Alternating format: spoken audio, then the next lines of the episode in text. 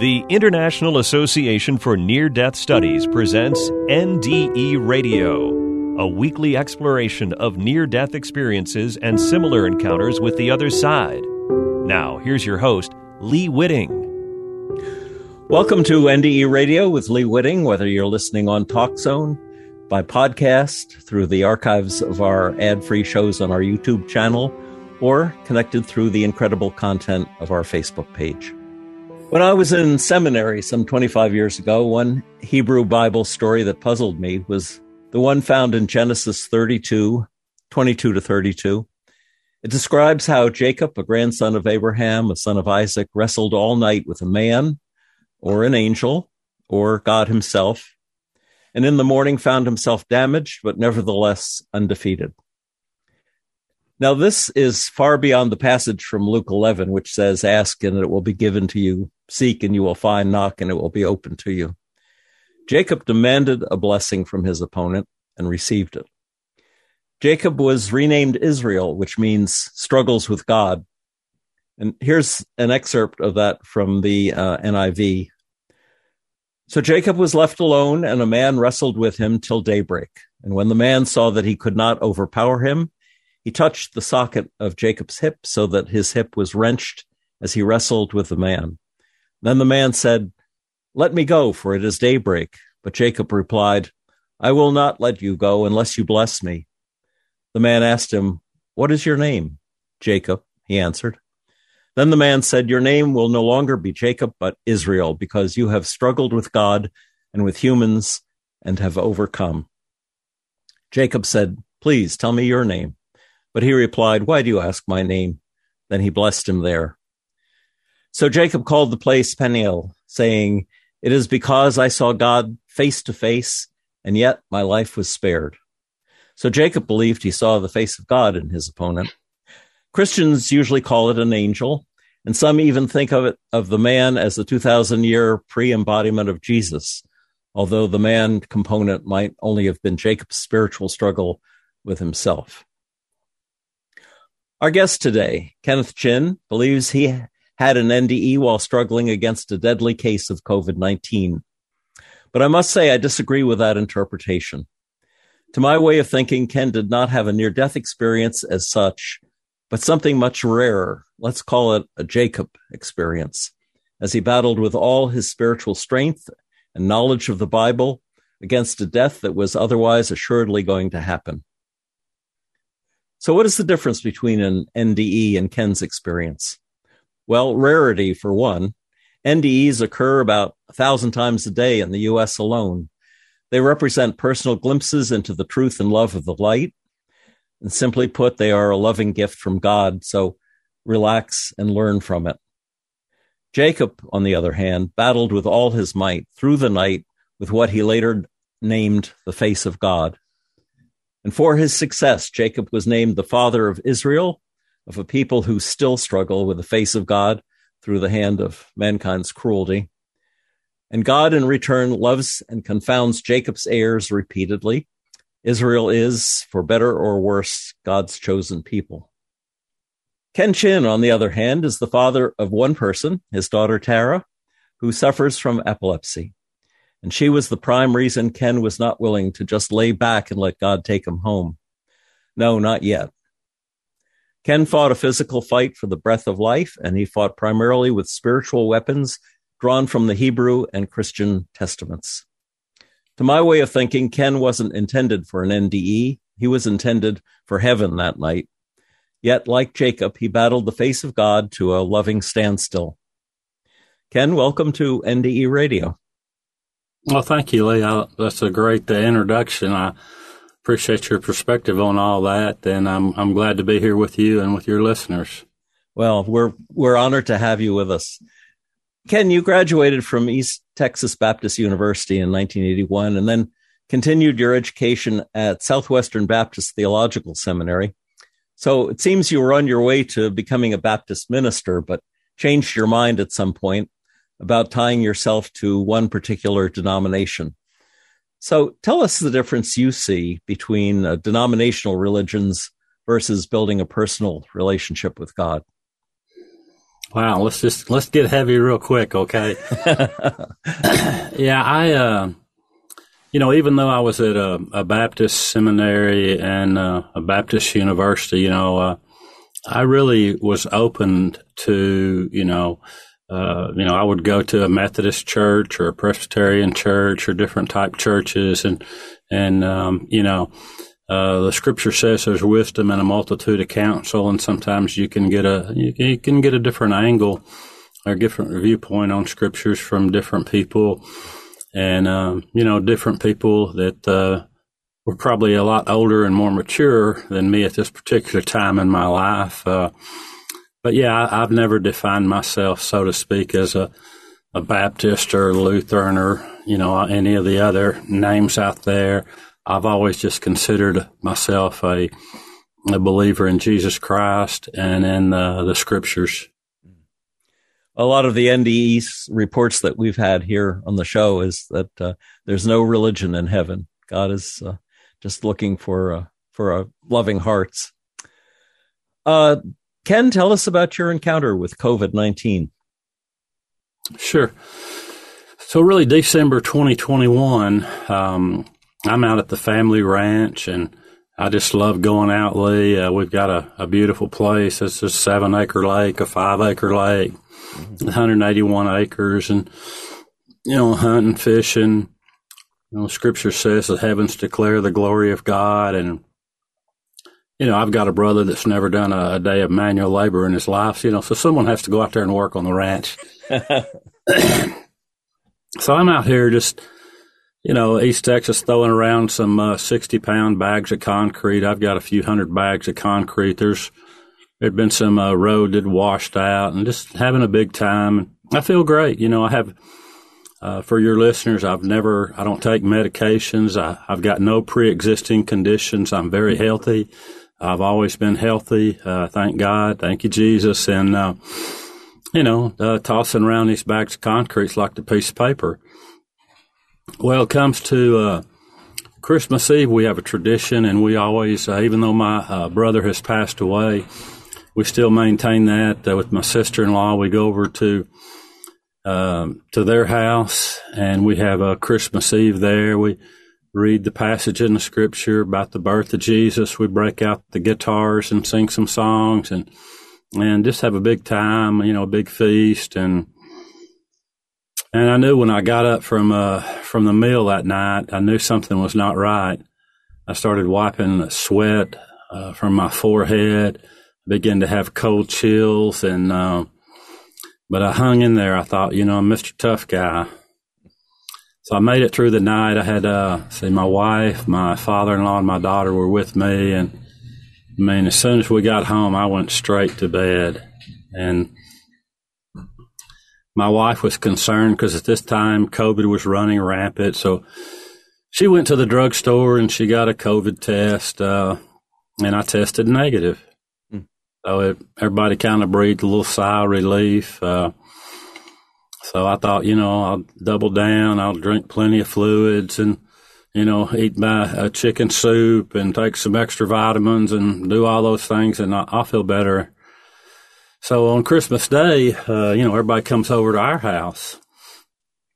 Well, I spent all day in bed. I mean, I didn't leave my room. Um, I was feeling weaker. My breathing was coming a little bit more labored, and um, yeah, I just I, I just knew something was wasn't right. So stubborn me, I waited three more days. It was December 28th when I finally relented. I said, "Okay, I'm gonna go to an ER clinic." And as soon as I went in there, uh, they tested me. They said, You have COVID 19, sir. You have the Delta variant. They gave me some medications and sent me home. Said, If you don't feel better in two days, come back and see us. Kind of let this medicine work its way and, you know, rest, do all that. And I said, Okay. So I find myself back two days later. And the same thing, you know, if you don't feel better in a couple of days, come back. They gave me some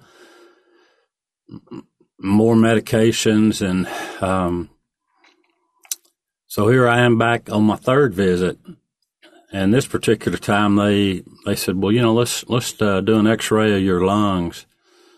So yeah, they X-rayed my lungs. They said, "Sir, you've got COVID nineteen pneumonia." So they hooked me up to a breathing machine, a mask, and uh, they sent me home again a third time. And again, I, I'm healthy. I've never had a breathing problem. You know, get up on the treadmill and go for an hour at the gym working out and so I knew, you know, I'm going downhill quick. And a, a, couple of days later, you know, I'm back at back at the ER clinic again for my fourth visit. And just thank God that there was a doctor there, and he saw my condition, and he recognized what was going on because he had, he was in the same shape about a year earlier. He had had a very near death experience. I mean, he was right on the edge and he said, uh, Ken, the only way you're leaving here is by an ambulance. And he said, I'm going to personally see that you get a room at the local hospital.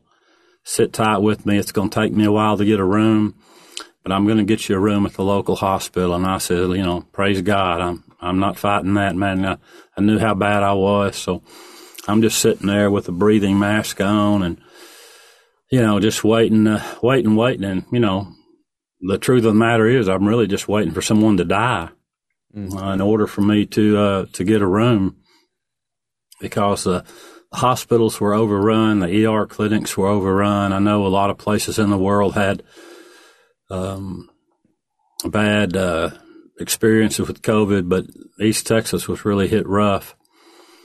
So as I sat there, you know, he would come back about every five minutes and give me a little spiel about how he you know, improved and, you know, some recommendations. Very caring doctor, uh, very caring and uh, extremely concerned about my condition. Mm-hmm. Uh, so, um, a room opens up. I go by ambulance. I'm at the hospital.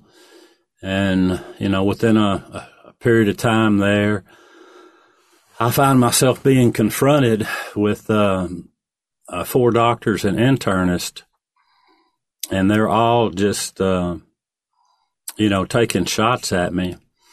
Um, they're trying to convince me that my slim chance of living is to go on a ventilator. Uh, they're saying, you know, you, we're here to help you. You know, let us help you. You don't realize how sick you are. Go on this vent, sign this DNR. Mm-hmm. You know, you're you're not in your right frame of mind. Let's just get this going. You're wasting precious time. And I refused. So I told them, I said, everything I've read and studied tells me that only 12% of the people that go on these ventilators live to come off of them.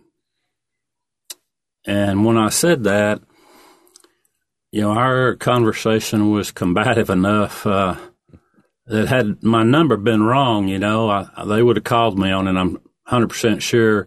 Nope, but not one of them said, "Oh, you know, Ken, it's 35% or it's 55 or you know, it's 48% live and come off of it, but not one of them." So, you know, um, one by one they all began to leave and thought, "Well, you know, we'll go we'll go help somebody that will accept our treatment. And, you know, they said, you know, your decision's on you. Mm-hmm.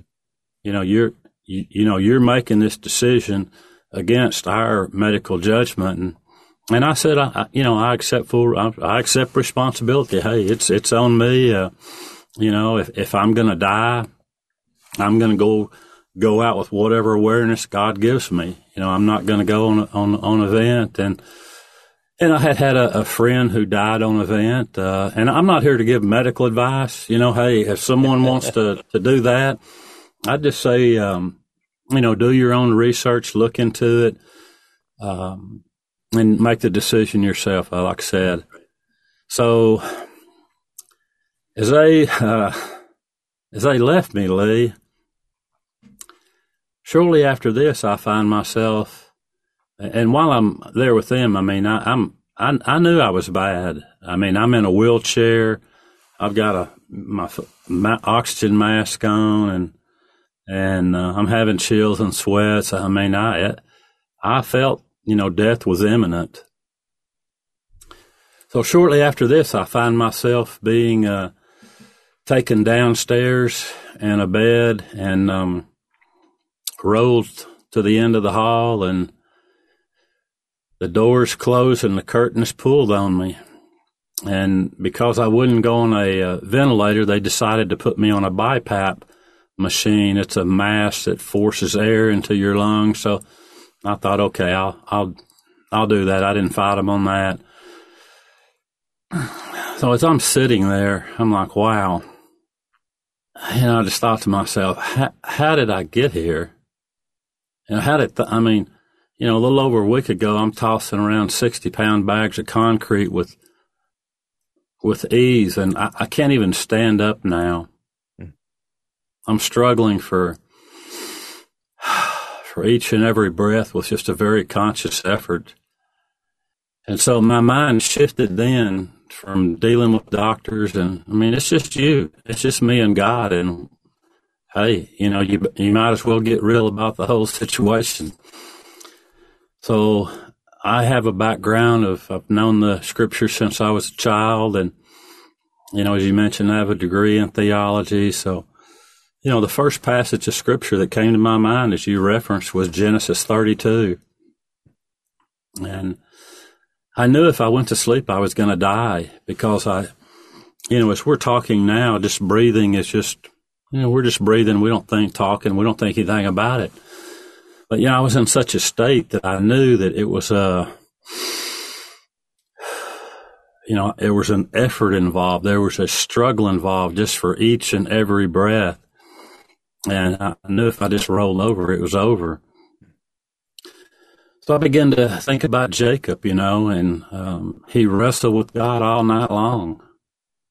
You know, this was not a five minute prayer. He was not saying, you know, God bless this food and, uh, you know, thank you, Jesus, for the, the meal we're about to receive and all that.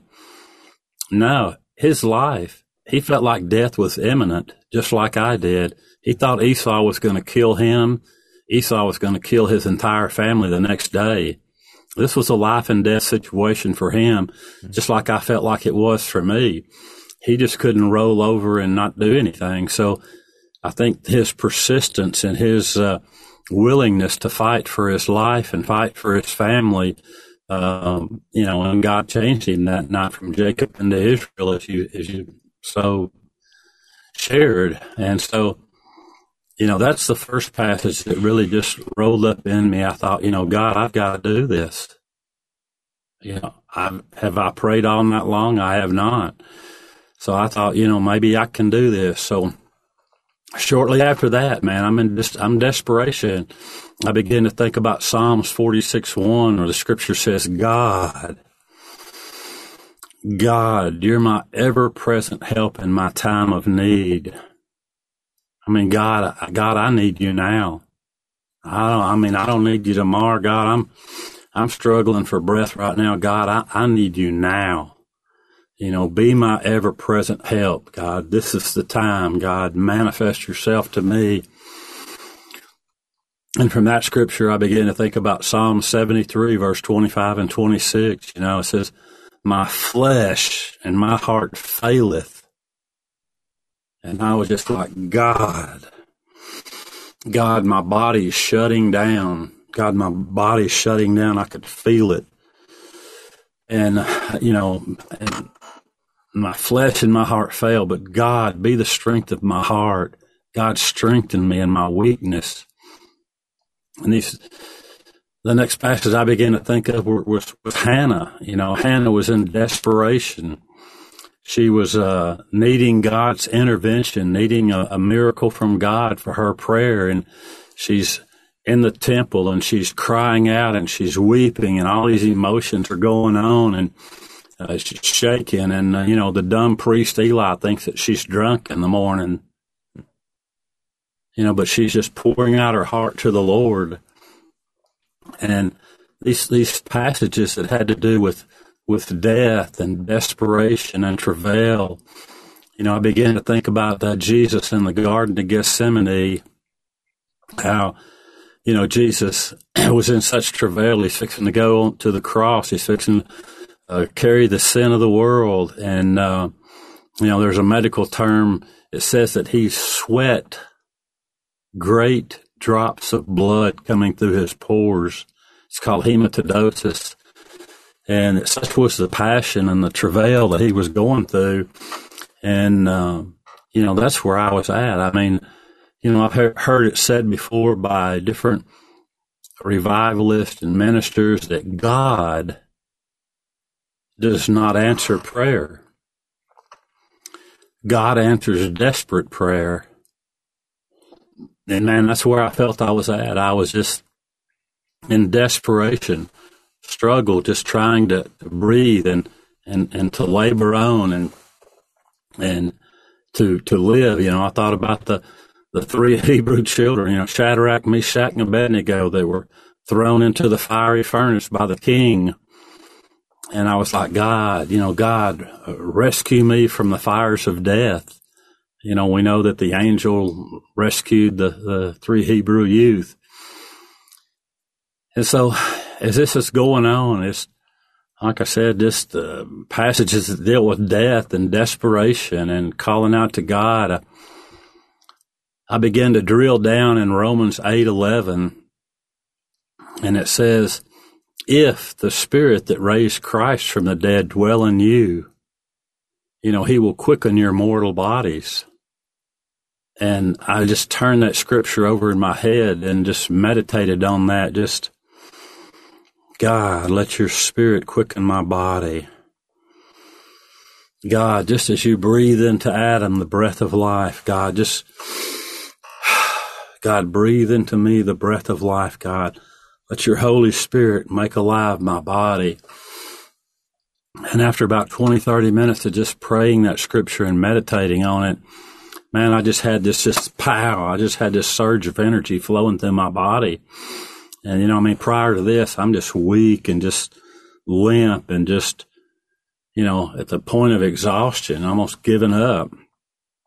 And so this was really the first sign to me that, you know, God was with me.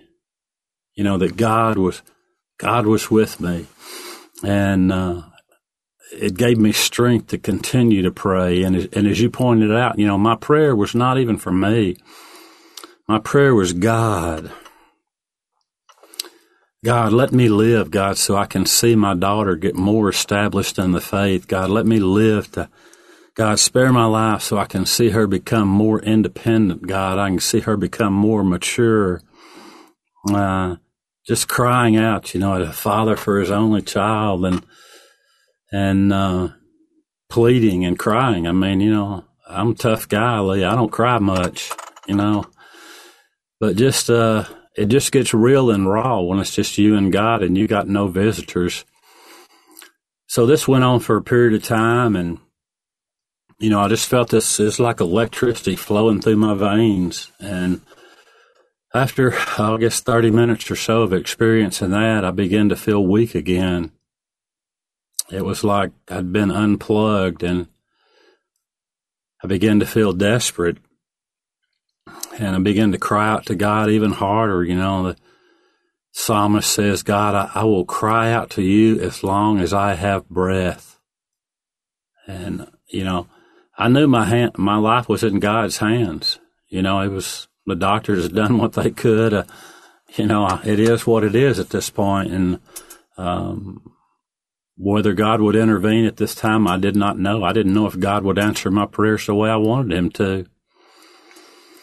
And so after this, I began to drill down on Romans eight twenty six, and it's uh, it's just another level of prayer that most Christians know nothing about, uh, regardless of their background or faith. But it talks about praying with with you don't even have the words. You just it's just groaning in the spirit with words you cannot even utter.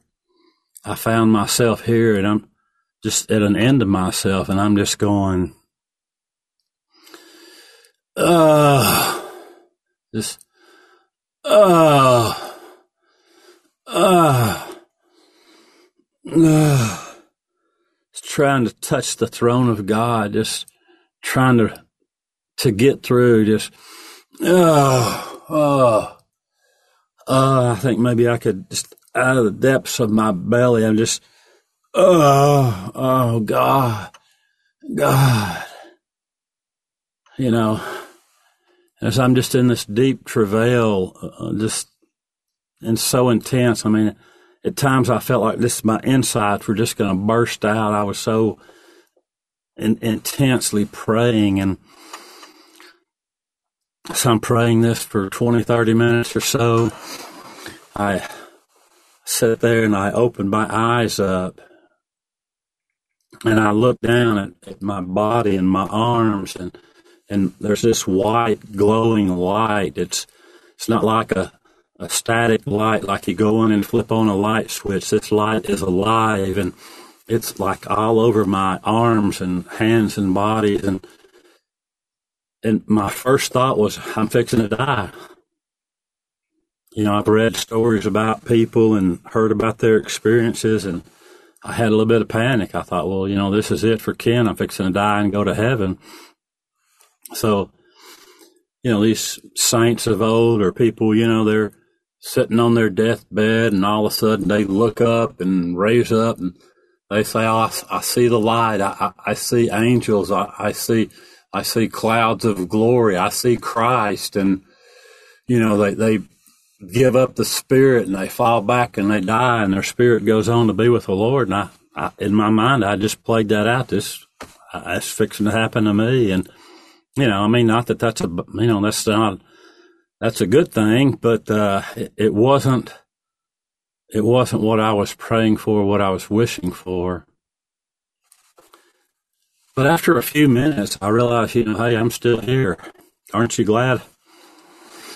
And so I began to just become immersed and fascinated by the light, this supernatural light, this manifestation of God, and just watching it, just like the particles just moving and circling my arms and my body. And, and I just began to sense this love and this peace that passes all understanding, and just I had just this um, just this joy and peace and love, and I began to just take my breath again and just relax and think think about this and process this. That wow, you know, God has given me a second sign here during the night that again that I'm not alone that he has not forsaken me, that God is with me through this process. And it was just so beautiful.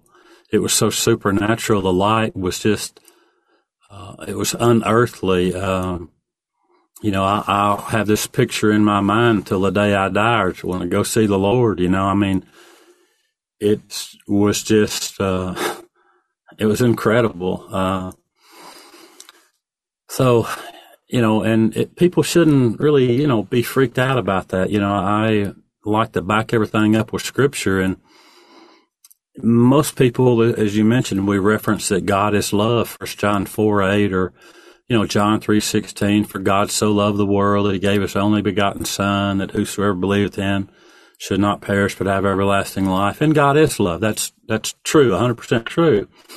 But if we back up a little bit to First John one five, the scripture says that God is light. God is light, and light is part of the very essence of God's eternal being. And so, you know, it's different people who have had near death experiences, like you have referenced in other things. Uh, you know, we know when Moses came off the mountain that his face just glowed we know about the transfiguration of Christ as he's there with the three uh, disciples. That, you know, he was transfigured. He's just like white and glowing, and there's a glory of God all over him. So, you know, I, I don't have a problem with, uh, you know, this supernatural light or manifestation what God's given me. And I just think it was by God's grace that he did. But anyway, there's enough theology there. Y'all can research a little bit more if you want to, but I could I could go on and on. But so after about thirty minutes, forty minutes or so, this light begins to just disappear. And so this is, you know, I don't know, three thirty or so in the morning, and you know, my goal, I, I just felt like I had to make it to the to the morning light, and I had to live. And so I find myself again, you know, I'm having these highs and lows with these experiences with God, and just plugging into the Scripture, just praying everything I knew to pray. A period of time passed, and God gave me a third sign as I could hear the Spirit of God speaking to me. And the Lord was saying, You shall live and declare the glory of God. Man, you know, I'm, I'm on my deathbed, Lee. I'm not expecting to hear the Spirit of God speak to me. I'm just trying to live, okay? And then I hear it a second time with more authority and with more power. You shall live and declare the glory of God. And as God does many times through the scriptures, God said it a third time, you shall live and declare the glory of God. And, and when I heard that, I mean, it was just like, it was like a jarring in my body. Like it was just my mind. It was just like just ricocheting and bouncing around. And I'm just like, wow, you know, this is, I'm hearing the Spirit of God speaking to me on my deathbed. And, you know, this is just, uh, it was just jolting me. And that word was just so precious. Um, you know, it's one thing to know the Bible from Genesis to Revelation and to have scripture memorized and, and, and know all that. And I think we should, you know, it talks about letting the word of Christ dwell in you richly and, you know, the words guide to us and so forth and so on. But whenever God speaks to you in a certain situation, whatever it might be, I mean, you don't have to be on your deathbed, but when God get, it's called a rhema word, a rhema word of God, a very now word where you know when God speaks, it's directly to your situation, where you're at in the moment that you're in that moment. And I knew that God had spoken that word to me. And it was just like, uh, you know, it was just like a, a someone throwing me a life jacket. It was, it was, it gave me faith. You know, Jesus said, the words I speak are spirit and they're life. And this word was like life giving. You know, we know that faith comes by hearing and hearing that spoken word of God. So it built my faith up again. These three different, uh, you know, supernatural manifestations that God gave me. And you know, I clung onto that word. Man, I, uh, I said it to myself a hundred times the rest of the night, you know, as I'm still praying and still struggling, I'm like, God, you know, God, I'm, I'm holding on to this word. God, you said I would live and declare your glory. And so, I don't know, probably an hour or so, hour and a half, whatever. After this, I hear that hospital door start shaking. Heard that glass door start shaking. And I heard that, that nurse pull that door back.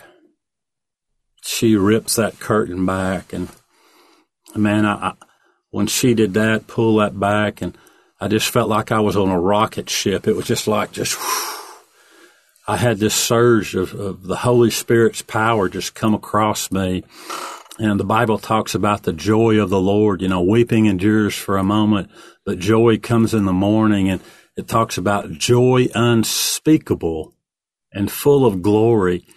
And I just had this smile come over my face and I had so much joy and it was just overcoming me. And, you know, again, I mean, this craziest Bible passage, I'm thinking of this, Lee, I'm going, what, you know, I began to think about the children of Israel as they're fleeing Egypt. You know, they have the mountains on both sides, the waters in front of them.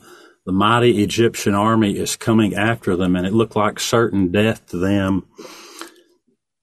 And most people know the story, you know, God parted the waters. They walked over on dry ground. The Egyptian army died in the water. But I felt like the Spirit of God was telling me, Ken, you've crossed over into a new dimension. Something happened in my spirit and in my faith and in my mind, these supernatural experience. And oh, like God was saying, you know, you've crossed over. You, you, you've come to a different point in your life. You're, you're not going to be the same. you know, this other experience is behind you. You're, you're kind of a new person now. And, you know, I began to think about the Psalms again and, you know, David, they were all hunters back then. They just didn't go down to the grocery store and pick up a piece of meat and pay for it and walk out the door. They were hunting. You know, if they, they didn't kill something, you know, they didn't have anything to eat. But this beautiful picture is, David says, our soul, our soul has escaped from the death trap. Our soul has escaped from the death trap just like the animal that got away, that didn't get trapped, that didn't die, you know. And it was just such a, a beautiful reminder again of having the Word of God and let the Spirit of God use the Word of God to speak to you. And and I had thought about Daniel. I thought God had reached in and rescued me, you know, from the lion's den of death. Um, so, yeah, that was a that was a long night, and that's very short uh, story there about what went on the whole night. And, you know, I'm not trying to be super spiritual. You know, Jesus said to the disciples, Hey guys, can't you hang out and pray with me for an hour? I mean, can't you pray with me for an hour? I mean, that's kin chin. Uh, so, but when, when, when your life is on the line, when it's death, eternity, and you have that fight or that will to live, you know, there's something that rises up in you and, and, and just, just I had that will to fight. And, you know, it talks in, in the different places in the scripture. And, and I know people don't like the King James because it's kind of archaic in the way it says certain things, but I like the way it says this. And it says of many of these characters that they gave up the ghost. They gave up the ghost. In modern terminology, we might just say, hey, you know, Lee, they, they lost the will to fight. They gave up the ghost. You know, and it may have been God's time for them to go. I, I don't know. But there is something about that, about wrestling with God and prevailing with God and, and working with God through the, through the situation I mean, I could have very easily just rolled over and I know I would have died. But, uh, you know, God gave me the strength and gave me these signs and spoke to me to uh, encourage me to continue to uh, to hang in there and and uh, and win this battle. And the Bible gave you the framework to to fight that battle battle with. Oh, there, there's no doubt. If if I hadn't known the scriptures, you know, I mean, and you know, people ask me, well, you know, if I, you know, this is gonna sound harsh, but I said, if, if all you got's John three sixteen, brother, you're gonna have a rough go of it. Mm. It's like when Jesus was tempted by Satan in the wilderness. You know, Jesus couldn't say, "Hey, give me a minute here, Satan. Uh, I need to run back to the temple and see what the scriptures says." No, Jesus said, It is written. You know, he had the word in him. He was the word made flesh.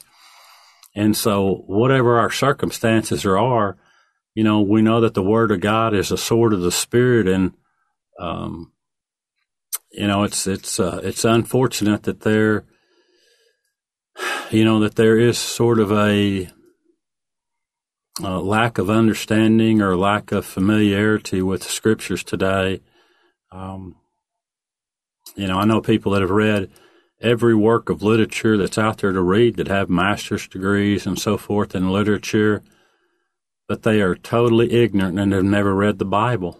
Mm. I, I, recently bought a person uh, a Bible, a very brilliant person. I went and bought them a Bible and I had their name gold printed and put on it. you know, and they said, well, I, I think I'll probably, it's, maybe it's time for me to read the Bible now. I, I read everything else. Why not? You know, I'm not for uh, mixing up uh, school and religion as such, but there's something to be said for reading the Bible as literature only, just so that people are familiar with these stories because they've had so much influence on the creation of our society.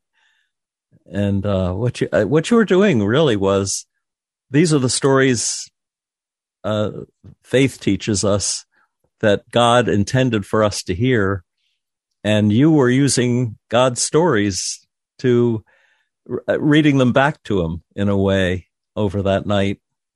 And uh, I think there's a particular power in doing it that way. Yeah, I, be- I really believe that, uh, you know, it, it, activates your faith. Uh, and it gave me the faith and the, and the belief, uh, um, and I, because I was so grounded in the word to, to prevail and to fight and, and to, to believe that God, that God, uh, you know, I knew God was going to hear my prayers. Thank God He did answer them the way I wanted Him to. These other experiences, you know, seeing the light and hearing the Spirit of God speak to me were completely unexpected, but, you know, praise God, you know, uh, uh, I believe that God is a God of miracles and supernatural. Uh, I don't think that you know that there's a group of theologians they call them cessationists that think that you know whatever God be- did back then, you know God's done now. He's just sitting on the throne patting his foot and doesn't really have whatever happens to mankind just happens and you know no help from above, so to speak. To me, that's a very poor theology. Uh, Jesus is the same yesterday, today, and forever. You won't ever hear an NDE or say that. God's still speaking to us. Yes. In, in miraculous ways through near death experience and spiritually transformative experiences, through out of body experiences, through visions, and uh, also he, he's continually communicating with us through the angels, through the Holy Spirit. Yeah, that's perfect. There's yeah. a scripture that uh, a lot of people don't are not aware of. It's in Judges chapter six thirteen, one of my favorite scriptures, and um, it just goes to show you the mindset. You know, Gideon is saying to an angel, he says, you know, if God be with us, if, you know, you got all these churches running around, running their mouth saying, you know, God, oh, you know, God is with us. Oh. But it says, you know, if God, if God be with us, where be all his miracles which our fathers told us of? So you know where where are where are these? And when you know when Nicodemus came to Jesus at night, he used those same four words. He said, "We know you're a man sent from God, for no man can do these things you do except God be with him." You know, and then if you read you, you can trace it on uh, Acts ten thirty eight. Jesus went about doing good, healing all that were oppressed of the devil, for God was with him. Those same four words so it shouldn't surprise, I'm sure it doesn't surprise any of your listeners, but, you know, um, in the Hebrew Jewish mindset, you could not separate God from miracles. If, if we say God is with us, somewhere in our timeline, somewhere, maybe not every day, but somewhere, we should be able to point out and say, if, if God hadn't have intervened here, my life would be different you know, if the hand of God hadn't have been present, you know, and it doesn't have to be a near death experience or something. I've had people share with me, you know, that they were driving down the interstate and they felt like God was telling them to move over in the other lane.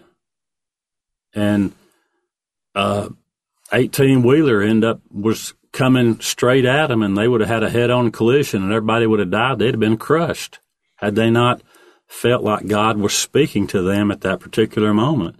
And they're like, wow, glad I heard that. Glad I listened there because it'd have been over just like that, you know?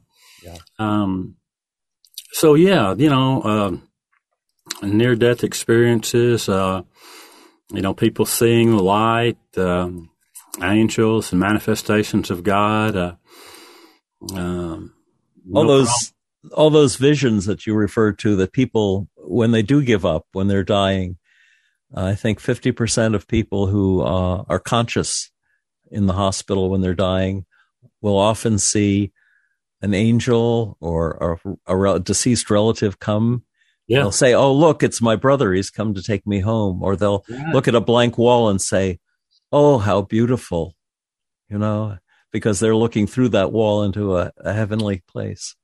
Yeah. They're seeing into a different dimension that most of us don't see. And it's, I think, uh, you know, the, the Hebrew prophets were called seers many times. They were called seers. And I, I like the story of Elisha where, you know, he was uh, given the enemy king was coming against Israel and he was seeing and hearing in the spirit realm what their battle plans were. So he would give the battle plans to the king of Israel. He'd say, Hey, hey, king, put everybody on the western wall. They're going to attack. And sure enough, the next day, the enemy army comes and they thwart the attack. So the, the enemy army goes back and they drop some new battle plans. And They say, we're, we're going to attack them from the east side. So Eli- Elisha's like, hey, king, I heard this in the spirit. I saw this. Move everybody on the east side. See, he's tapped into a different dimension than what anybody else has. He's living by the Spirit of God. And, and so finally the king says, There must be a traitor in my midst. You know, let's kill this traitor. Someone's given out. And they say, No, king, that's not so. But there is a man in Israel who is a seer. He sees things, he hears things in the spirit. You know, he has this anointing from God. And uh, so, you know, they the whole army comes after Elisha. They're going to snuff out his life. And, you know, his servant walks out and says, Oh my gosh, you know, it's been nice knowing you, Lee. Uh, we're going to die now. We've had a good run here together, but it's all over with, brother. You know, they got horses, they got spears, and they're fixing to kill us really good. Elisha walks out and he says, God, God, open my servant's eyes. And he sees all of the angels of God round about them. Mm-hmm. And, you know, so yeah, uh, yeah, there's that, that dimension that, uh, you know, I think when we seek God with all our heart, and, and I think that's the big deal is God says, when you seek me with your whole heart, you'll find me. And it's on us. I mean, I can say this. That night I spent in the hospital room on my deathbed, without a question, I was seeking God with everything that was in me. And normally, Ken, I've, I've got 10 options. I've got 20 options. but that night, Lee, there's no backup plan. It's, it's, I mean, it's death. It's life and death. There's no backup plan. I got, I got nothing. I got, I got nowhere to run, nowhere to hide. It's just being God. And, uh, you know, praise the Lord that the Lord came through for me. And, you know, uh, well, you had the language to, to talk to him with. Uh, when uh, you described the nurse opening the door, it sounded like she was expecting to find you dead. ripped open the door, ripped open the curtain. Well, what was her reaction to find you alive? Speechless. Speechless. Yeah, I, I really felt like you know with the doctors and everybody. Uh, you know, um, I mean, they had called my brother up. Uh, you know, this particular town I live in you know, we're connected with some of the doctors and so forth. But one one of the doctors called my brother up and said, "Hey, if you want to see your brother, you need to you need to hightail it up there and go see him because he's probably not going to make it." Mm. And so, you know, they dismissed my brother, they dismissed my wife, and uh, I remember I was telling my brother when he left, I said, uh, "I said you've been a good brother. I appreciate you." Yeah, so she was shocked, and they're like, she she didn't say anything. She left. She left and went down the hall and like, what are we going to do with this guy now? She couldn't even say good morning to you, huh? No, no, no, no. no. Now you told me one of your doctors said came to you and said you must be a warrior. Oh yes, yes, yeah. So they ended up. Uh, moving me up to the sixth floor, which was for critical COVID patients. And I'm sitting there and I'm in, I'm in, actually in room 602. So I was right in the middle. I could see everything that was going on in the big hospital. And I see this doctor coming across and he stops. He's not expecting to see me. I'm, I'm not on his list, you know. And he stops dead in his tracks. He walks over there to my door. He pulls that door open about two foot. He says, Sir, he says, you must be a warrior. He said, I, am going to keep, I'm going to keep my eyes on you. I mean, you know, he had no clue what went on. He had, you know, he had no clue, but uh, to me, it was a spiritual word. Mm. I took it as spiritually uh, his culture and so forth. You know, in our language, in the Americans, we don't go around and typically say that guy's a warrior. We say, oh, you know, this guy's he's bad or he's tough or he's macho or something like that. I don't walk around saying, oh man, you know, Lee's a warrior. And it really resonated in my spirit and really stuck with me. Uh, his words there's, uh, yeah, so glad to hear that. I just smiled and gave him a thumbs up. uh, so, since that time, do you find that your uh, outlook on life has changed? That you're dealing with things differently, or and, and how did your family take the story of the of the light that saved you? Oh well, they they're all they're believers and they rejoiced, uh, grateful. Uh, and my life has changed so drastically. You know, um, wow, I, I, as I said, I feel like I crossed over in a sense. And I feel like something just opened up in my spirit and in my mind. And, you know, even though I've been a student of the Word of God for, you know, 50 years or so, uh, instead of just reading through, you know, say, you know, the book of Hebrews or the Judges or whatever, First Kings, I find myself now just meditating on just small, little, small, little passages of scriptures, and just the Spirit of God seems to just speak to me about just little small things, and I just have such gratitude.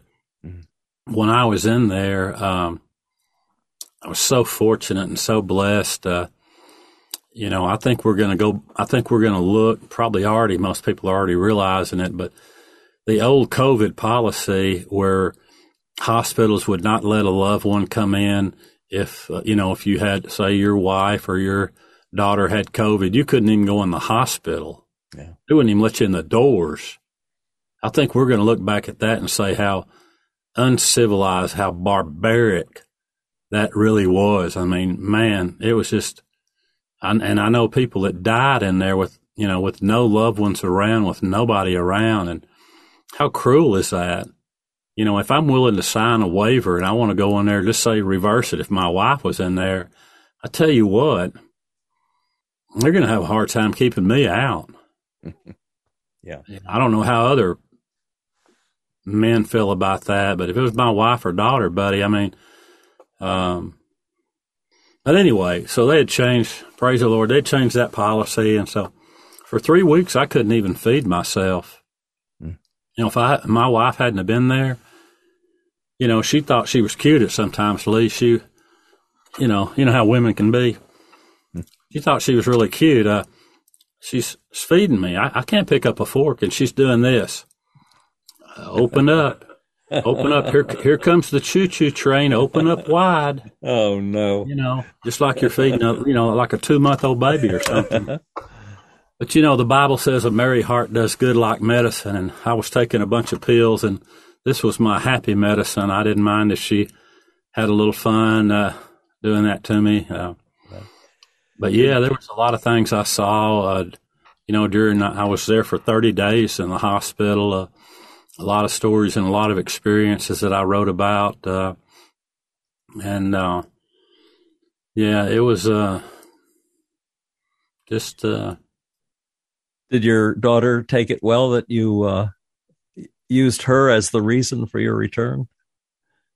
Oh yeah. So was she was she proud of you for doing that? Very much so. You know, she she wrote a chapter in the book as well as my wife and my daughter. Uh, at the time, my daughter was going to a major university in the United States and in uh, Nashville, Tennessee, and it was her last. She was going back for her last semester when all this was going on, and I mean, she had lost her mama a year earlier. Hmm. She had lost her Uncle Tom two years earlier, and then she had lost Jean Jean three years earlier. So death, you know, and with her, eh, you know, she had had a long, as you mentioned, battle with epilepsy for ten years, and and uh, she didn't want to go back. It was her last semester. She didn't even have a full semester. So she's like, "No, I'm not going to leave my dad." And um, I'm staying, you know, I'm going to drop out a semester. I'll go back and graduate, but I'm not, I'm not going to leave him. And, uh, you know, my wife talked her into it. And then my brother talked to her and said, you know, your dad would want you to go finish, go finish, you know, call us every day. And she did, uh, called every day. And, but yeah, when she had a break to come back from, uh, the semester, it was just so sweet and tender. You know, she, flew in and when she walked through the door, you know, we just cried. We just cried and sat there on the couch and I told her the story and we cried some more. You know, tough guy can't cry about. I'm turning into a crybaby, Lee. Uh, it just opened your heart. That's all. That's what happens. Yeah, it does. It yeah. does. And and then my wife, uh, you know, not even thinking about it. I mean, January the 4th is my night in, in the hospital. And that was the one year anniversary for my wife losing her mother. Mm. And so my wife's plans, I mean, she had planned on getting some fresh flowers and taking them out to the grave and breaking out some, you know, photo albums and sitting around and reminiscing about a, a great mother and, that she had and we had and uh, and she all of a sudden you know she found herself in the very beginning being very bitter. She was like god you know you took my mother last year. Now you're taking my husband one year hmm. same date a year later. And but she pulled herself together. She thought that kind of thinking won't get you very far. And you know she started calling people that you know, that she knew that were prayer warriors, people that, you know, are hearers of the word and doers of the word, not hearers, and uh, people that can pray and touch the throne of God. And before long, you know, there was hundreds of people praying for me to, to make it through the night and to live. Uh, but yeah, that was from her perspective. You know, I, I, am not even thinking about any of that. I'm just thinking about myself trying to live, Lee. You know, I, yeah. uh, so yeah, they both uh, were very happy and uh, really rejoiced over the whole situation. Uh, well, you're doing what God asked you to do. Uh, you're letting the world know about about uh, God's love, God's grace, God's um, forgiveness, and and uh, what it's like to be blessed by Him. So I think that's a powerful thing you're accomplishing just in doing shows like this. We are out of time, unfortunately, Ken. Um, tell uh, tell your audience here what um, uh, uh, how they can find your book, first of all, and uh, also uh, how they might get in touch with you if if um, they needed to. Sure. Well, I have a as a result of all this, and I have a website. It's just kenchinn.com. K E N C H I N N dot com. And the book's up on Amazon. It's called An Encounter with the Healer. It'll be uh, an investment that you will love. You'll read it in one sitting.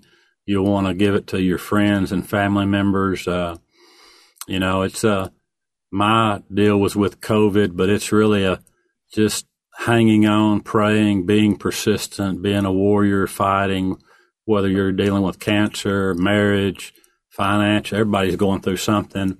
Mm.